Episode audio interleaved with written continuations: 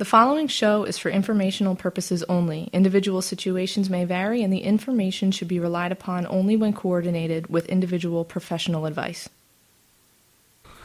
Welcome to Discovering Responsible Wealth. This is your host Frank Angelos. Hard to believe we're here in the May, the month of May, and it's you know Disability Awareness Month. Our guest today is Richard Pasick, uh, Senior Vice President over at CNA Financial Group. Rich, welcome to the show. It's great to see you. Hi, good morning, Frank. Thanks for having me. So, Rich, you know this is an interesting topic when we talk about you know Disability Awareness Month, and you know we just you know even that whole context of disability because you know as a society we always think it's going to be somebody else. We never think it's going to be us. Mm-hmm. So, I'm just curious, statistically, is it always the other guy? Is it a very small percentage of the population that actually gets hurt or gets sick? What actually takes place? Well, the fact is, according to the disability, the Council for Disability Awareness, Frank, that one in four 20 year olds entering the workforce will become disabled one time or another before they reach retirement age. That's incredibly high. So when we you know think of that, I guess the issue that really comes up, you know, and you know, I'm in the middle of uh, actually not in the middle. I'm just wrapping up a new book that I call it. You know, I think the name of the book I call it Last Check, is the fact that in the event that that occurs, one of the greatest risks that we have financially is the loss of our income. And so the question that I would you know pose to you at that point is: so if we're talking about you know 25 percent of the population or whatever maybe having a, a claim, where do they get their income from in the event that they get sick or they get hurt? And even if when we talk about percentages of you know where do they get it from? Is it usually an injury? Because everybody thinks I'm not going to get hurt. I'm pretty careful. I don't do things. Or is it through sickness? What what occurs, Rich?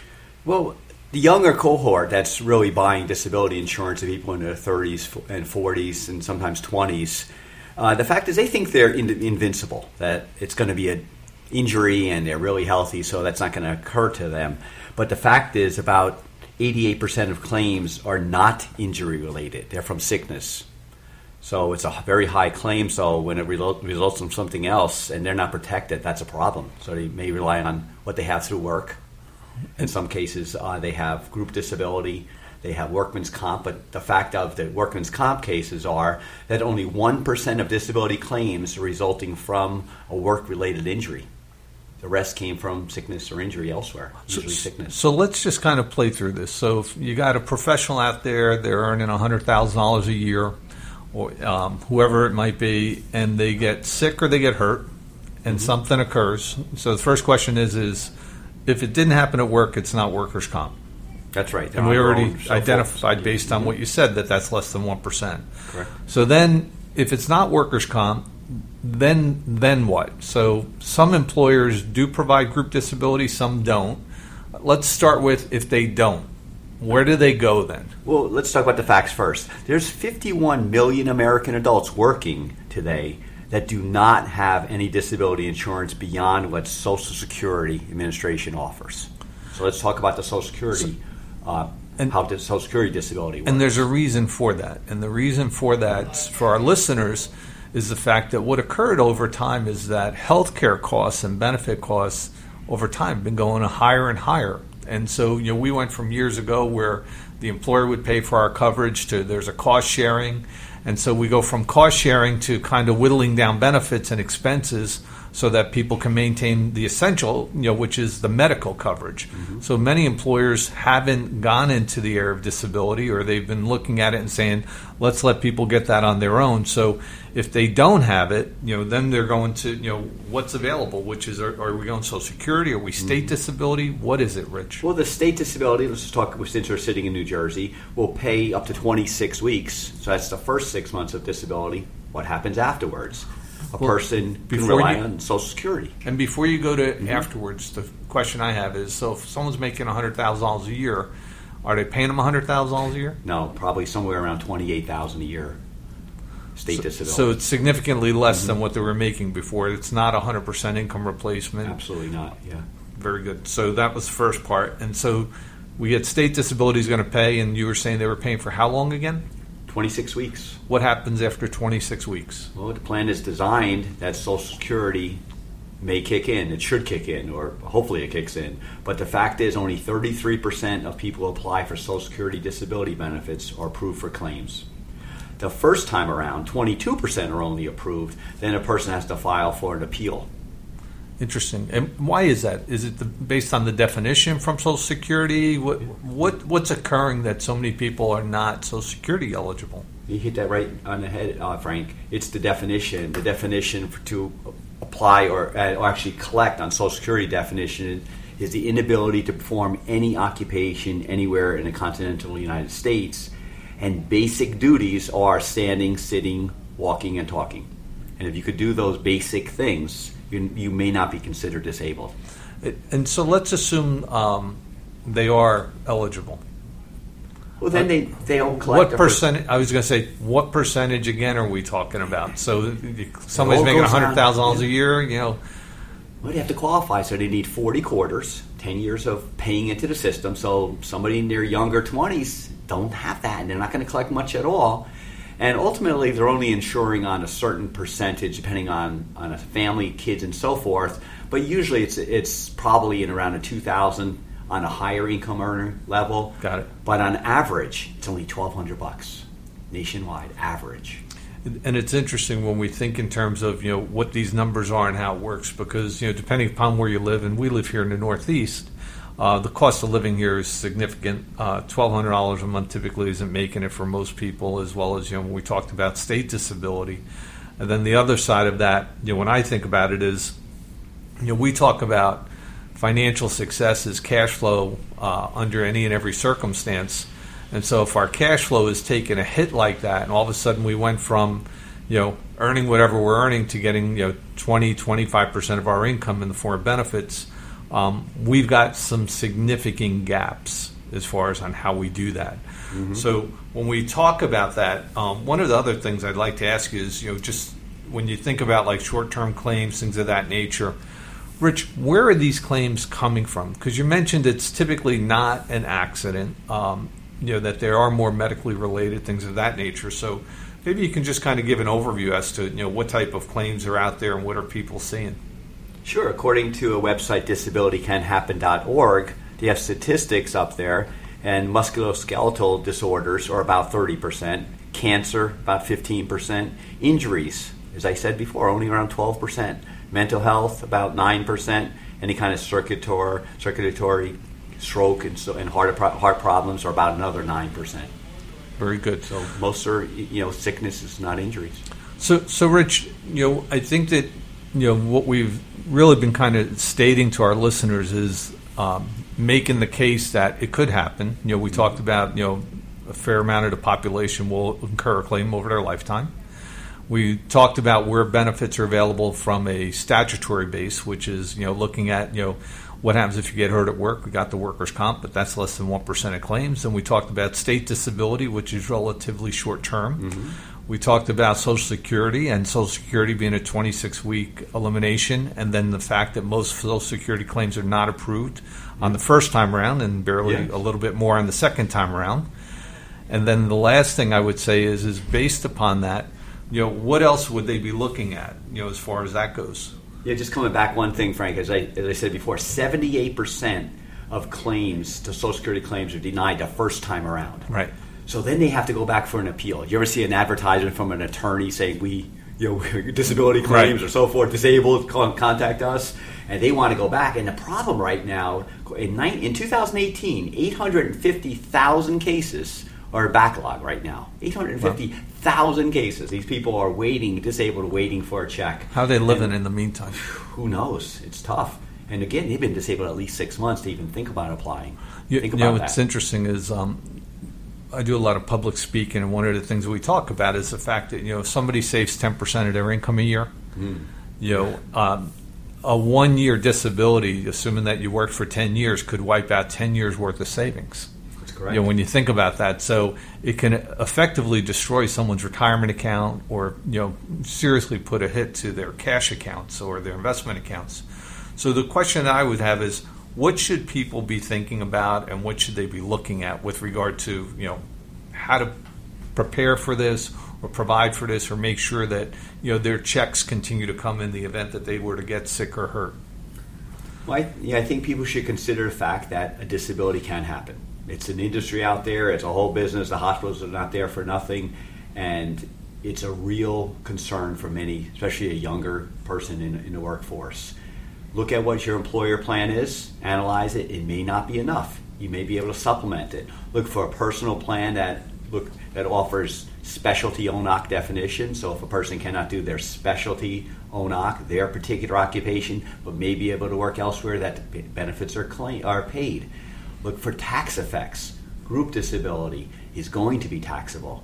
A supplemental plan may be tax free if it's set up properly. So that's what we want to look at. Uh, we want to look at debt consolidation, ensuring in case they have excess debt. For example, student loan debt is another one. Could be big money and that they're still liable for it. They don't care. They want their money. And an interesting statistic I was reading, Frank, that 44% of bankruptcy claims are resulting from one way or another a medical loss of income. A wow. medical loss. It's almost 44%. When you look at that, that's a big number. Whew, crazy. So, Rich, you know, when people think in terms of you know what they have you know coverage wise because you know a lot of times we'll meet with you know clients and they're like geez i'm not sure if i have it i don't have it or whatever uh, they should be checking with the hr department at work or with whoever you know at their company handles benefits uh, to see if they do have anything on the group side mm-hmm. most group coverages that i've observed over time uh, usually cover 60% some are 50 some could go as high as 70 but they always have caps and you said something which is interesting. Uh, what you said was, is that that benefit is oftentimes taxable. So I always try to have people understand that if you thought of it this way, which is uh, most people uh, don't save 20 and 30 percent of their income. No. So it means that they're consuming yeah. 70 to 80 percent, 90 percent of their income, and sometimes more. So if I'm consuming most of that income to pay my bills, to live, and so forth.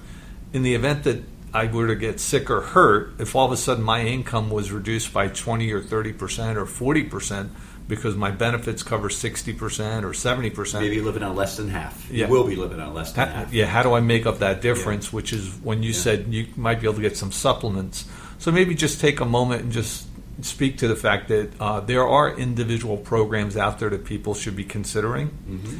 And if someone was looking for it, ideally, what is it that they should be looking for in terms of a definition? So you mentioned uh, specialty definitions, but if I don't have a specialty career, um, maybe you can just do a, a quick overview of what type of definition should I be working for that's fairly broad, it works, and then even speak to the fact of uh, what's a typical um, let's call it deductible or waiting period, and then how long should benefits be paid for typically? So maybe you can just hit on some of those key uh, attributes. Okay. The first thing in reference to group, Frank, typically a group may offer 60% of coverage, and it's usually employer paid, which makes it taxable. Okay. But if you're a person's receiving some kind of commissions or bonuses, almost always they're not covered. Interesting. So therefore, if somebody's making you know fifty thousand a year, but another thirty thousand, at 60% increase in income that that 60 that 30,000 is not covered. So we'll look at their bonuses, they'll look we'll look at their commission sales and we'll analyze that and see if there's room for a supplemental plan. So a supplemental plan will ensure maybe not their specialty occupation, but their particular occupation is in most cases if a person's suffering a relatively short period of disability, one, two, three, five years, they're gonna probably want to still stay active some way they may not be able to go to work and, and work as hard or, or, in the same job as they were doing before, maybe to travel and so forth, but they want, want to do something. Right. And at least we don't want their disability going to zero. So we want to still pay, and that's how our a own occ definition will work. We'll look at waiting periods, typically 90 days, maybe 180 days to match Social Security, but we're going to really look at that three month elimination period or waiting period. And we want benefits to continue at least until age 65. We may expand that to age 67 or 70, depending on, the age of the client, but usually 65 is the lowest one. And a big important benefit we add on is cost of living, sometimes known as COLA. And what this is, this is when a person suffering a disability that their benefits increase compounded with the cost of living. I don't think any group plans I've ever seen have that. So we want that on the plan. So, if I were to summarize what you were just saying, there is, uh, with regard to definition, the best definition somebody can get is what we call own occupation, which mm-hmm. means if they can't do what they're currently doing, even though they may be suited or able to do something else, uh, they're still eligible for claim. Mm-hmm. And then, with regard to the elimination period, you were speaking to 90 days, or if they were going to coordinate it with Social Security, 180. Mm-hmm and then the whole idea of how long we want benefits payable for. We want them payable, I always kid and say, as long as possible. And for many people, that's age 65. Uh, for some of our uh, you know clients and our people in our community that are uh, trades oriented, sometimes they're limited in their benefits. From what I've seen, that sometimes they can only get up to five years or so, or a couple Usually of years. five years for a, and, skilled worker, yes. And so for some of them, they still want the maximum benefit. And the last thing I'm going to bring up, because I do see this with business owners from time to time, is uh, you know if they have a partner or they have a key employee, and I always say to them, I go, it's like if uh, something happened to your partner, or something happened to your key employee, would you pay him? And they go, oh yeah. And mm-hmm. I, will ask them, how long are you to for? As long as I can. I said, so you're a hero for as long as you're paying, but will the day ever come that you might have to stop? And I go, and they go, I'll go, yes. And I go, so how does everybody view you when that happens? And they go, not so good. I said, so sometimes it's worth looking at. Maybe there's a better strategy so you never have to put yourself in that place. And so for you know our listeners that are listening, I would say really two things. One is don't assume your employer is going to take care of you because they're all going to get to a point where it doesn't work for them. Yeah, While true. they're helping you, they're the hero. Mm-hmm. And the day they have to stop, because they will have to stop at some point, because they might have to replace your position and pay that money to someone else, uh, they actually go to being the bad guy. So maybe don't put that on them and take care of yourself. So, Rich, uh, any other thoughts right. before we wrap up? Where can people get information about this? Uh, you mentioned there's a website. Maybe you could repeat it again for our yeah, listeners. I think disabilitycanhappen.org is a really nice website. They just redesigned it for Disability Awareness Month. They have some stories in there of actual people, real life people that have a challenge with a disability, and it, it's they're talking about what happened and, and the claims and so forth process very important to look at. And you can see some statistics and so forth that that a person can find, valuable. Great insight. And you know, it's interesting as we've said many times on this program, uh, the greatest risk to someone's finances is not a market correction. It's not a tax law change. It's what we refer to as hubris, which is excessive pride. It's that belief that, hey, it's always going to be the other guy. It's not going to be me. So, what we say to our listeners is be smart, do the right thing, make sure you're covered when it comes to this. Uh, you've been listening to Discovering Responsible Wealth. Uh, this has been Frank Congelos and our guest Richard Pasek over at CNA Financial Group. Rich, so nice to have you with us. Thank you, Frank. And we wish all of our listeners a great month, and we'll catch up with you next month. Advisors of the Institute of Responsible Wealth may be licensed for investment and insurance products. The Institute of Responsible Wealth is an educational division of CNA Financial Group. CNA Financial Group and its advisors are an agency or an agent of the Guardian Life Insurance Company of America, New York, New York. Securities products and advisory services offered through Park Avenue Securities LLC, member FINRA, SIPC. Park Avenue Securities is an indirect wholly owned subsidiary of Guardian. The Institute of Responsible Wealth and CNA Financial Group are not affiliates or subsidiaries of Park Avenue Securities or Guardian. Guardian, its subsidiaries, agents, and employees do not provide tax, legal, or accounting advice. Consult your tax, legal, or accounting professional regarding your individual situation. 2019 80382.